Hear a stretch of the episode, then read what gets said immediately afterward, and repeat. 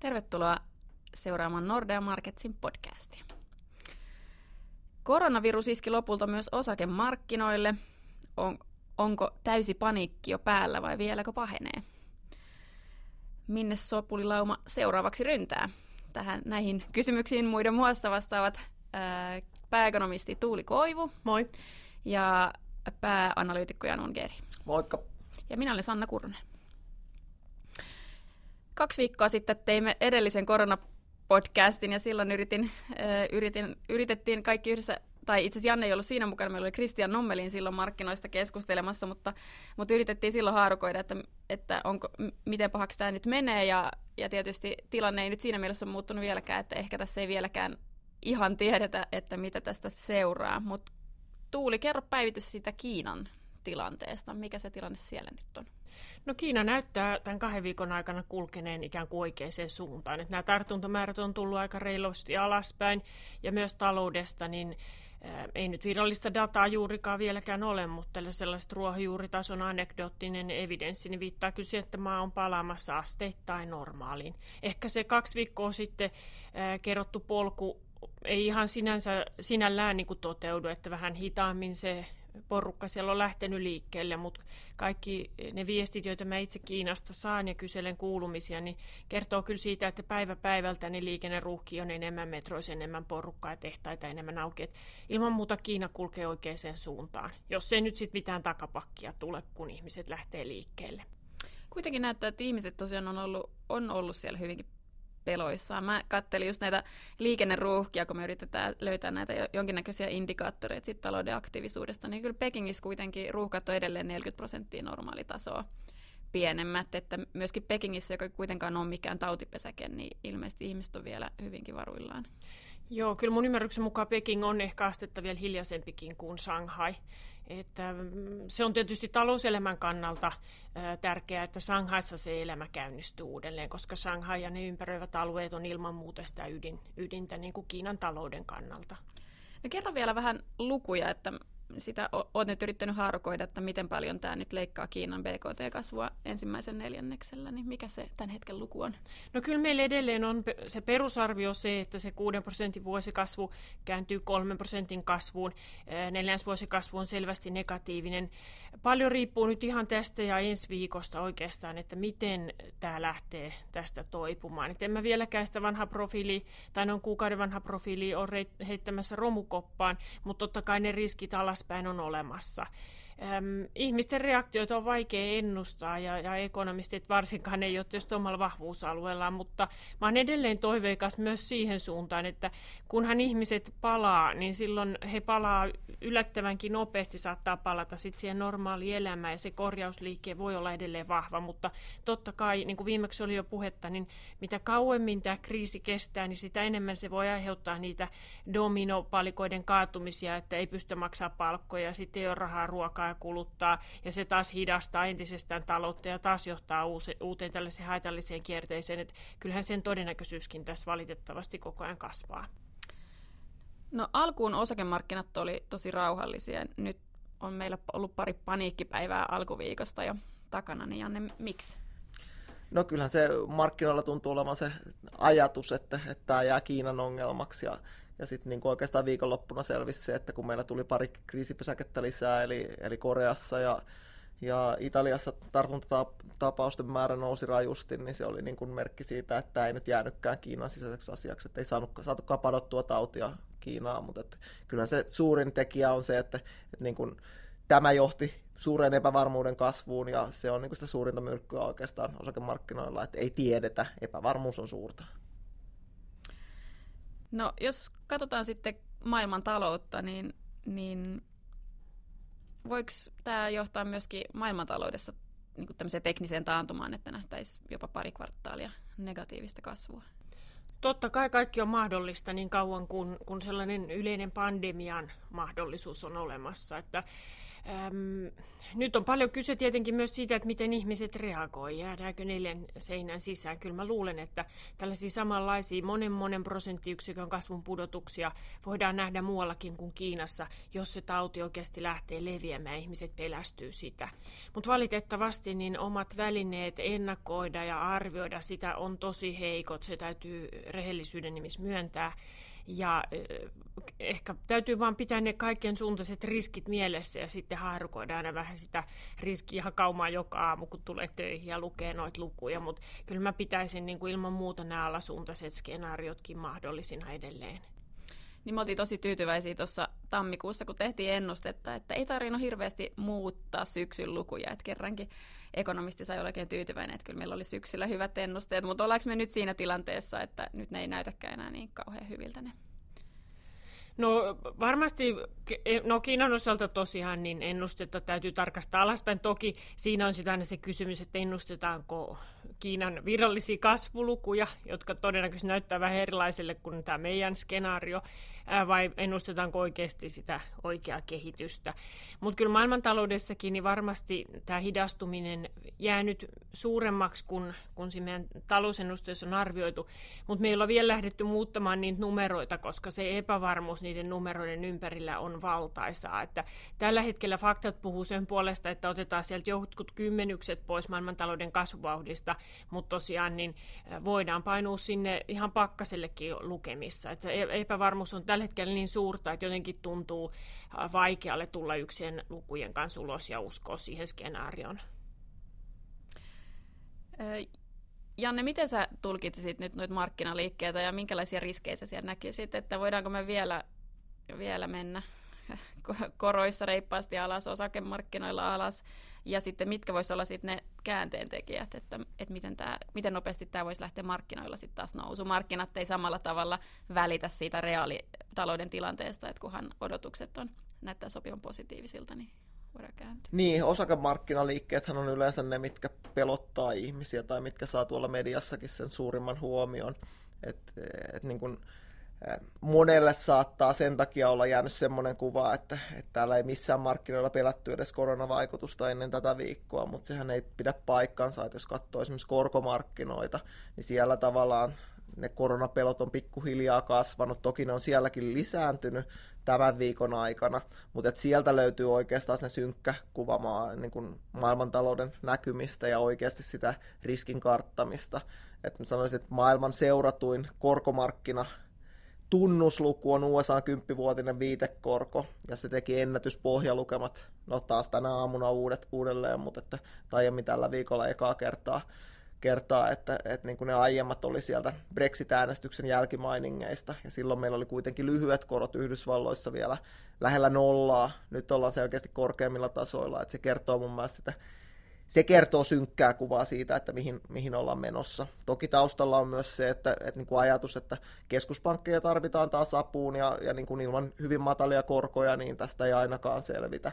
Mutta tavallaan jos katsotaan sitä korkomarkkinoiden hinnoittelua, niin siellähän siellä puhutaan oikeasti nyt niin kuin synkästä hinnoittelusta tulevaisuudesta. Osakemarkkinoillahan, no esimerkiksi Euroopassa seuratuimmat indeksit ei ole laskenut vielä edes 10 prossaa sieltä huippulukemistaan. Että se 10 prosenttia yleensä silloin puhutaan vasta korjauksesta, ja jos on tullut 20 prosenttia sieltä edellisestä huipusta alas, niin sitten puhutaan, puhutaan tämmöistä niin laskusuhdanteesta osakemarkkinoilla. Että niin vaikka ne muutaman päivän liikkeet osakemarkkinoilla on ollut suuret, niin ne tasot on kuitenkin vielä aika, aika korkeat, eikä siellä se alamäki ole ollut suurta. Että niin kun, jos halutaan tosiaan niitä negatiivisia kuvia, niin se heijastuu kyllä vahvemmin korkomarkkinoilla kuin osakemarkkinoilla. No mikä tämän sitten voisi kääntää, niin etenkin osakemarkkinoilla on, on tapana se, että tämän, tämän tyyliset geopoliittiset riskit, tai mihin mä tämän viruksenkin tavallaan laittasin, niin, niin, niin tota, silloin kun tulee uutisia, niin ne liikuttaa markkinaa vahvasti. Mutta sitten oikeastaan sen negatiivisen uutisvirran pitäisi melkein kiihtyä, että niinku tämä lasku jatkuisi. Et nyt ollaan tultu jo pääosin aika monta päivääkin tällä viikolla alaspäin, että tavallaan jos tilanne edes vähän näyttäisi vakiintumisen merkkejä, niin todennäköisesti silloin nähdään aika, aika niin kuin nopeakin korjaus osakemarkkinoilla. Mutta niin kuin talousmielessä se, että mitä meidän pitää arvioida niitä, niitä niin kuin talousvaikutuksia, niin tässähän, siinähän tulee kestämään kuukausia ennen kuin me pystytään kovin suurella varmuudella sanomaan, mitä ne tulee olemaan. Mutta että markkinat ei odottele koskaan niin kauan, että siellä tunnelma heilahtaa niin kuin yhdeltä laidalta toiselle, toiselle että niin kuin, niin kuin tuossa alussa puhuit sopulilaumasta, niin se sopii aika hyvin. Mä ehkä lisäisin siihen vielä, että ehkä, ehkä hullu sopulilauma siinä mielessä, että, että varmaan sopulilaumankin käytöstä voi jossain määrin pyrkiä tietyissä olosuhteissa mallintamaan, mutta että niin kuin markkinoilla välttämättä ne, ne edes vanhat mallit ei toimi. Että, että niin kuin järkensä menettävät sopu, sopulit ehkä kuvaa paremmin sitä markkinalogiikkaa. Olipas kauniisti sanottu meistä. joo, mä oon tota, Öö, mä oon itse kyllä odottanut tätä, korja- tätä tämmöistä korjausliikettä tai pientä ja vähän isompaakin laskua öö, osakemarkkinoille just sen takia, että tuntuu, että, että tämä ei että on vähän erikoista, että ei pelota lainkaan, mutta sitten toisaalta, niin mitä on itse jutellut lääketieteen ö, asiantuntijoiden kanssa, niin, niin kyllä lääkärit puhuu tästä, että tämä on niinku pikkasen pahempi influenssa, että ei kuitenkaan ole mikään katastrofi, eikä, eikä pitäisi sitten ö, ehkä pidempiä pidempiä, isompia vaikutuksia aiheuttaa, riippuen toki meidän kaikkien reaktioista, että jos kaikki menee hirveäseen paniikkiin ja pysyy kotona, niin sitten ne talousvaikutukset voi olla, voi olla senkin seurauksena isompia, mutta, mutta ajatus, että jos markkinoille leviäisi tämän pahimman paniikin jälkeen tämä tämmöinen konsensus, että okei, tämä on vähän pahempi influenssa, niin sehän varmaan sitten tarkoittaisi aika nopeata paluuta entiseen rallaukseen. Varmasti, mutta että mäkin ajattelen, että se mikä tästä tilanteesta tekee osittain vähän pahemman on se, että, että niin kun me ollaan oltu markkinoilla oikeastaan finanssikriisin jälkeen siinä semmoisessa mielialassa, että, että aina kun tulee huonoja uutisia, niin vähän kevyempää rahapolitiikkaa, niin keskuspankit pystyy kompensoimaan kaiken, mutta että, että niin kun etenkin euroalueella, niin sitä keskuspankin liikkumavaraa ei oikein ole enää. Et niin kun, sehän, mikä, mikä voi tällä kertaa vielä globaalit markkinat pelastaa, on se, että, että esimerkiksi Kiinan keskuspankilla on liikkumavaraa ja USA keskuspankilla on vielä liikkumavaraa, ja nämä on ehkä maailman kannalta ne niin kuin olennaisemmat. Mutta niin jos me mietitään, että meidän ennuste on, että euroalue kasvaa vajaan prosentti tänä vuonna, niin ei siihen kovin isoa koronashokkia tarvita esimerkiksi, se kasvu siitä pyyhkiytyy pois. Mutta että, että euroalueen taloushan nyt ei ohjaa globaaleja markkinoita, että, että niin kuin, siellä on jonkun verran puskureita, mutta että, että mä sanoisin, että, että niin kuin historiaan verrattuna niin nämä puskurit ja kuinka paljon meillä on, voidaan enää talouspolitiikalla keventää tilannetta, niin ne on aika vähissä. Niin, Kiinassa keskuspankki on lähtenyt tukemaan äm, taloutta ja Hongkongissa valtio jakaa rahaa kansalaisilleen niin kuin vähän... Äh, on puhuttu helikopterirahasta, mutta sieltä valtion budjetista se ilmeisestikin puserretaan. Mitä, mitä tuuli kaikkea siellä on nyt luvattu ja on tulossa elvytystoimia tuolla pahimmilla tautialueilla? No siellä on tosiaan hyvin, ei mennä ihan yksityiskohtiin, mutta melkein päivittäin tippuu jonkunnäköistä tietoa, että mitä, mitä Kiina eh, joko alueellisesti tai keskuspankki valtakunnallisesti kukin päivä tekee. Mutta ehkä tällaiset merkittävimmät toimet liittyy siihen, että ei, halua, ei haluta, että yksikään yritys ikään kuin nyt kaatuu likviditeettikriisiin ja, ja sitä kautta työntekijät joutuu työttömäksi. Se on varmaan se ykköstavoite, joka keskushallinnolla tällä hetkellä on. Ja, ja sen äh, niin kun, tavoitteen saavuttamiseksi niin Kiina on perustanut erinäköisiä tällaisia lainaputkia, joista yritykset voi hakea rahoitusta nyt hyvinkin halvalla. Puhutaan reilun prosentin korosta, joka on Kiinan korkotasolla todella matala. Eli kyllä ilman muuta Kiinan keskushallinto nyt pyrkii siihen, että firmoissa riittää likviditeettiä. Yksi sellainen iso kysymysmerkki minulle vielä on, että rupeaako Kiina elvyttämään sitä kiinteistösektoria. Me ollaan kaikki nähty lehdistä huolestuttavia tietoja siitä, että Kiinan kiinteistökauppa on melkein kiinni tai katki, rikki tällä hetkellä, diilejä ei synny. Tiedossa oli jo se, että presidentti siinä aikana niin näitä kiinteistöfirmoja on kohdeltu paljon tiukemmin säännöin kuin aikaisemmin, likviditeettiä ja muunlaista tukea sinne on herunut paljon vähemmän kuin aikaisemmin. Ja jo marraskuussa, esimerkiksi kun mä olin Kiinassa käymässä, niin silläkin viikolla isotkin kiinteistöfirmat joutu laittamaan liikkeelle joukkovelkakirjojen korkotaso oli kaksinumeroinen. Ja nyt raportit kertoo siitä, että rahan puute on melkoinen näissä kiinteistöfirmoissa. Koska Peking lähtee pelastamaan näitä firmoja vai lähteekö, niin se on iso kysymysmerkki, mutta ainakaan mun silmiin ei ole vielä tarttunut varsinaisiin niin kuin täsmätekoja sille sektorille. Se päällimmäinen motiivi on varmasti yrittää pelastaa työpaikat nyt tällä hetkellä. Ja toi likviditeettitilanne on varmaan, voi tulla sitten myös länsimaisissa yrityksissä, joilla ainakin on, jos, jos on paljon myyntiä näillä tautialueilla, niin ainakin tosiaan tilapäisesti kassavirta voi kärsiä sitten huomattavastikin. Onko nyt odotettavissa, onko länsimaisissa keskuspankeissa jotain suunnitelmaa No, Fedihän USAssa nyt on, ei, ei ole niin kuin ollut huolissaan niinkään yritysten likviditeetistä, mutta että siitä lyhyiden rahamarkkinoiden likviditeetistä, että Fedhän on joutunut käytännössä kääntämään aiempia politiikkaansa ja nythän taas kasvattaa tasettaan, pumppaa rahaa sinne, sinne niin kuin lyhyen päähän, että, jotta saataisiin pidettyä niin kuin lyhyet rahamarkkinat kurissa. Euroalueellahan EKP käytännössä jakaa hyvin hyvin löysin ehdoin. Heillä on, on niin kuin kaiken muiden elvytystoimien ohella nämä kohdennetut rahoitusoperaatiot, mistä, mistä pankit saa käytännössä tietyin ehdoin negatiivisella korolla rahaa käytännössä niin paljon kuin heillä on asettaa vakuuksia sinne. Et periaatteessa pankeilla pitäisi siinä mielessä olla rahoituskunnossa, mutta kyllähän niin kuin esimerkiksi Italian tilanteessa niin siellä voi tulla tällaisia samanlaisia kuin Kiinassa on, että jos niin kuin tämä, näin karanteenit jatkuu pidempään, niin siellä pienemmät yritykset voi joutua likviditeettivaikeuksiin. Ja sitten on niin kuin vaikea nähdä, että, että niin kuin Italian hallitus on käytännössä nyt jo aika tiukassa paikassa. He on nyt jo käytännössä pyytänyt lupaa, että, että niin voidaanko EUn budjettisäännöistä joustaa. Varmaan tämän tilanteen huomioiden voidaankin, mutta että, että se niin kuin heidän liikkumavara on kuitenkin aika pieni.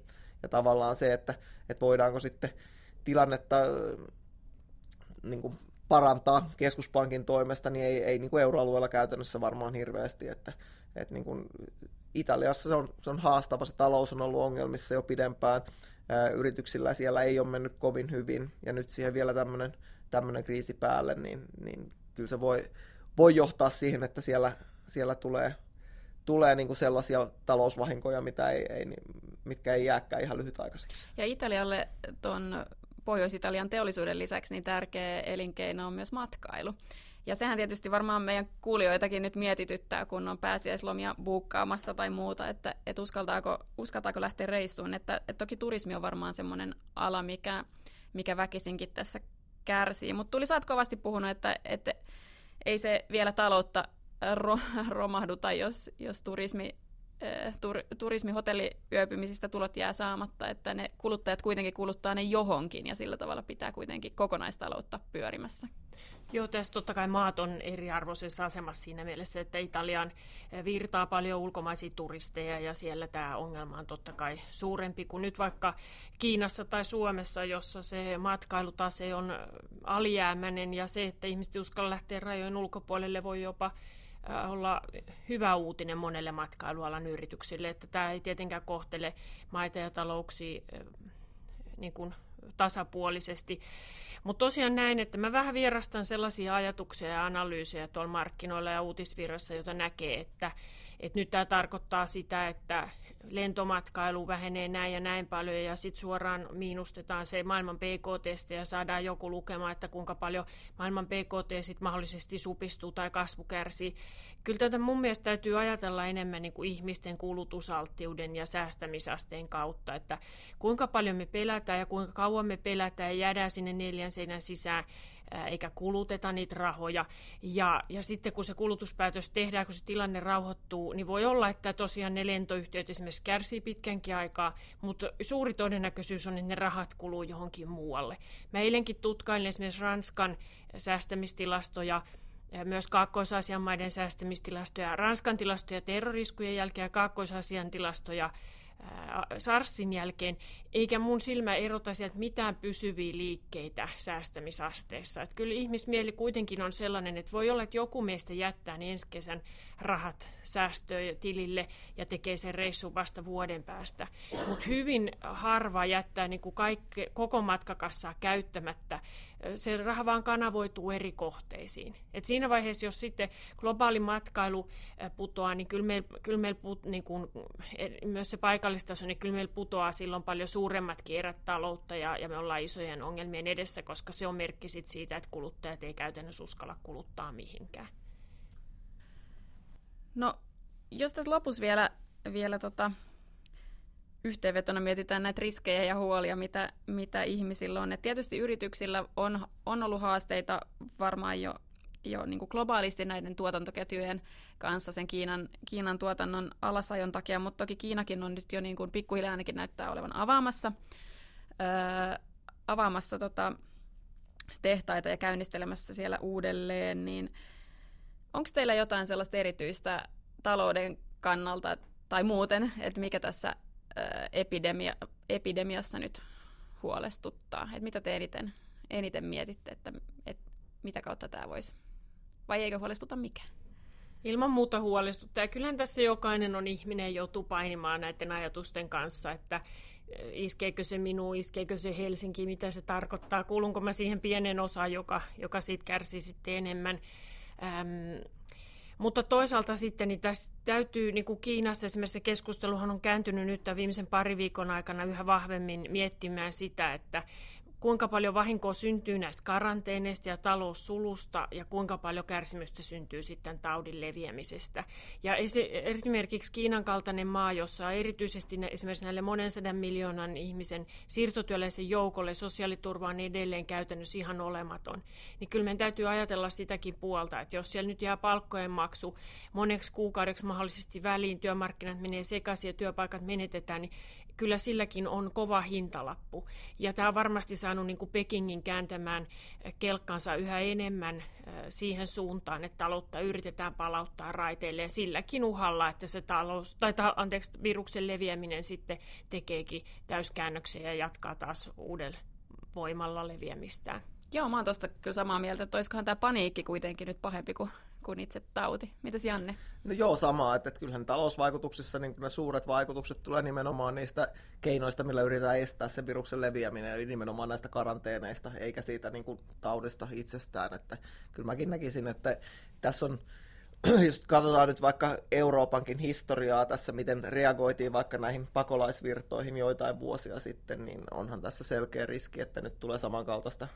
niin monessa tapaa ylireagointia, että, että yritetään padota sitten se tauti, että meidän maahan se nyt ei ainakaan tule ja sitten huonommassa tapauksessa ne osoittuu turhaksi ne toimet, että nähdään ensin tavallaan ne negatiiviset vaikutukset siitä, siitä että yritetään padota se tauti ja sitten sen jälkeen nähdään ne negatiiviset vaikutukset siitä, että se ei onnistunutkaan ja, ja sitten se tavallaan lyö läpi.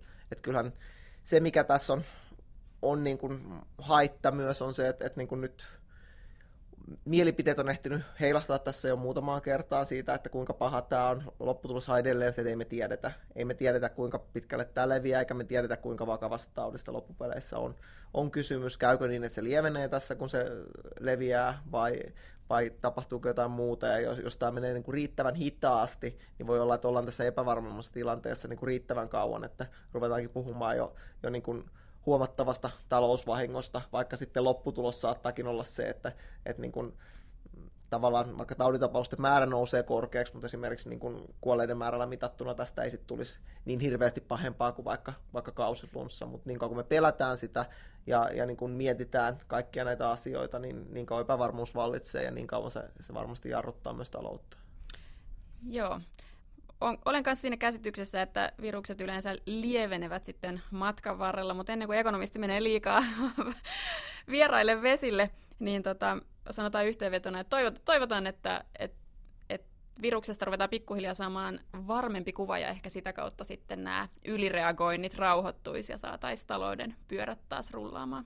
Kiitos tosi mielenkiintoisesta päivityksestä Tuuli ja Janne. Kiitos. Kiitos.